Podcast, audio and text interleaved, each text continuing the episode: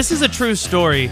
It's rare that your personal life ties into guest booking at times, but over the weekend, based on the Big Ten news last week, my girlfriend asked me, Hey, is the East Carolina Marshall game on still for August 29th? And I genuinely didn't know the answer. So I thought, I know someone who might have some insight on that.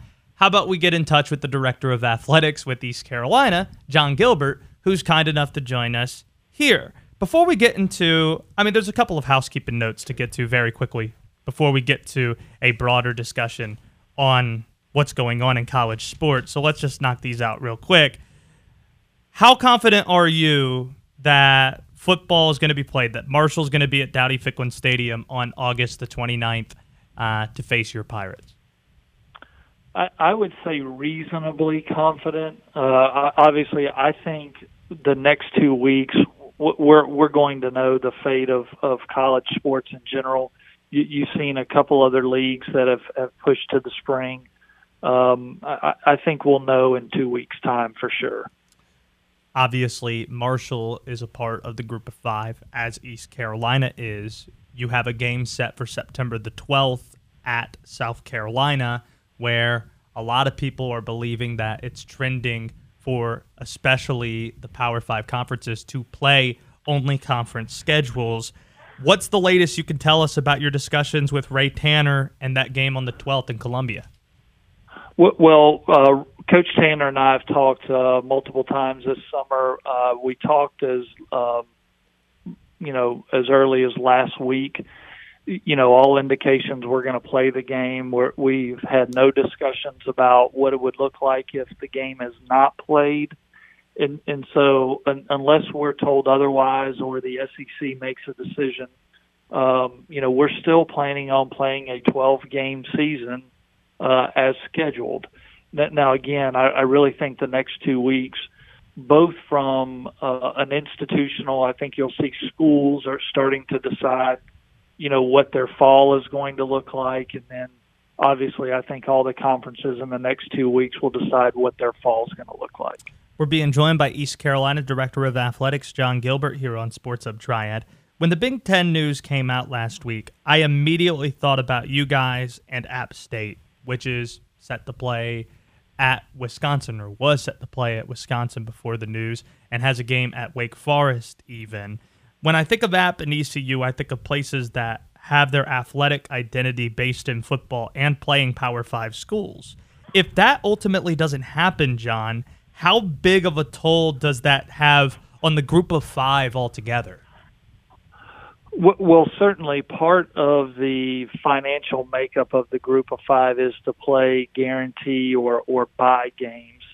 Um, we've been fortunate over the next couple of years you know, I don't think we have a, a guarantee game until 23 when we go to Michigan. I, I think they're important though. Like I look at this year, uh, going to South Carolina is really important for ECU because we need them to come to Dowdy Ficklen uh, the following year. So, you know, we're not necessarily missing out on a guarantee if that game doesn't get played, but we are, uh, I would say, concerned about making sure that they would return the following year. You mentioned uh, the the leagues that are moving to spring. Specific to East Carolina, I was thinking about Clemson athletics last week or maybe two weeks ago, putting out a survey to fans, which one of the questions included in it would you uh, prefer a fall schedule with no fans or a spring schedule with? Strictly talking about the economics not what you would prefer, because obviously you'd love to have football in the regular cycle, but just from an economic perspective, from a place like ECU where football is so important, what would be more beneficial? A fall schedule without fans or a spring schedule with? Well, for for schools like ECU, um, playing without fans is more of a financial hit in that you know, we would play the games, uh, no fans. We still have all the expense of putting a game on, traveling to a game, all the ancillary costs with playing both home and the on the road. without the revenue. If you don't play the games at all, certainly you have the revenue hit that is big, but you also you don't have all the expense from it. So your bottom line is actually better for a school like us uh, in that case. Does that mean the idea of spring football isn't that scary to you?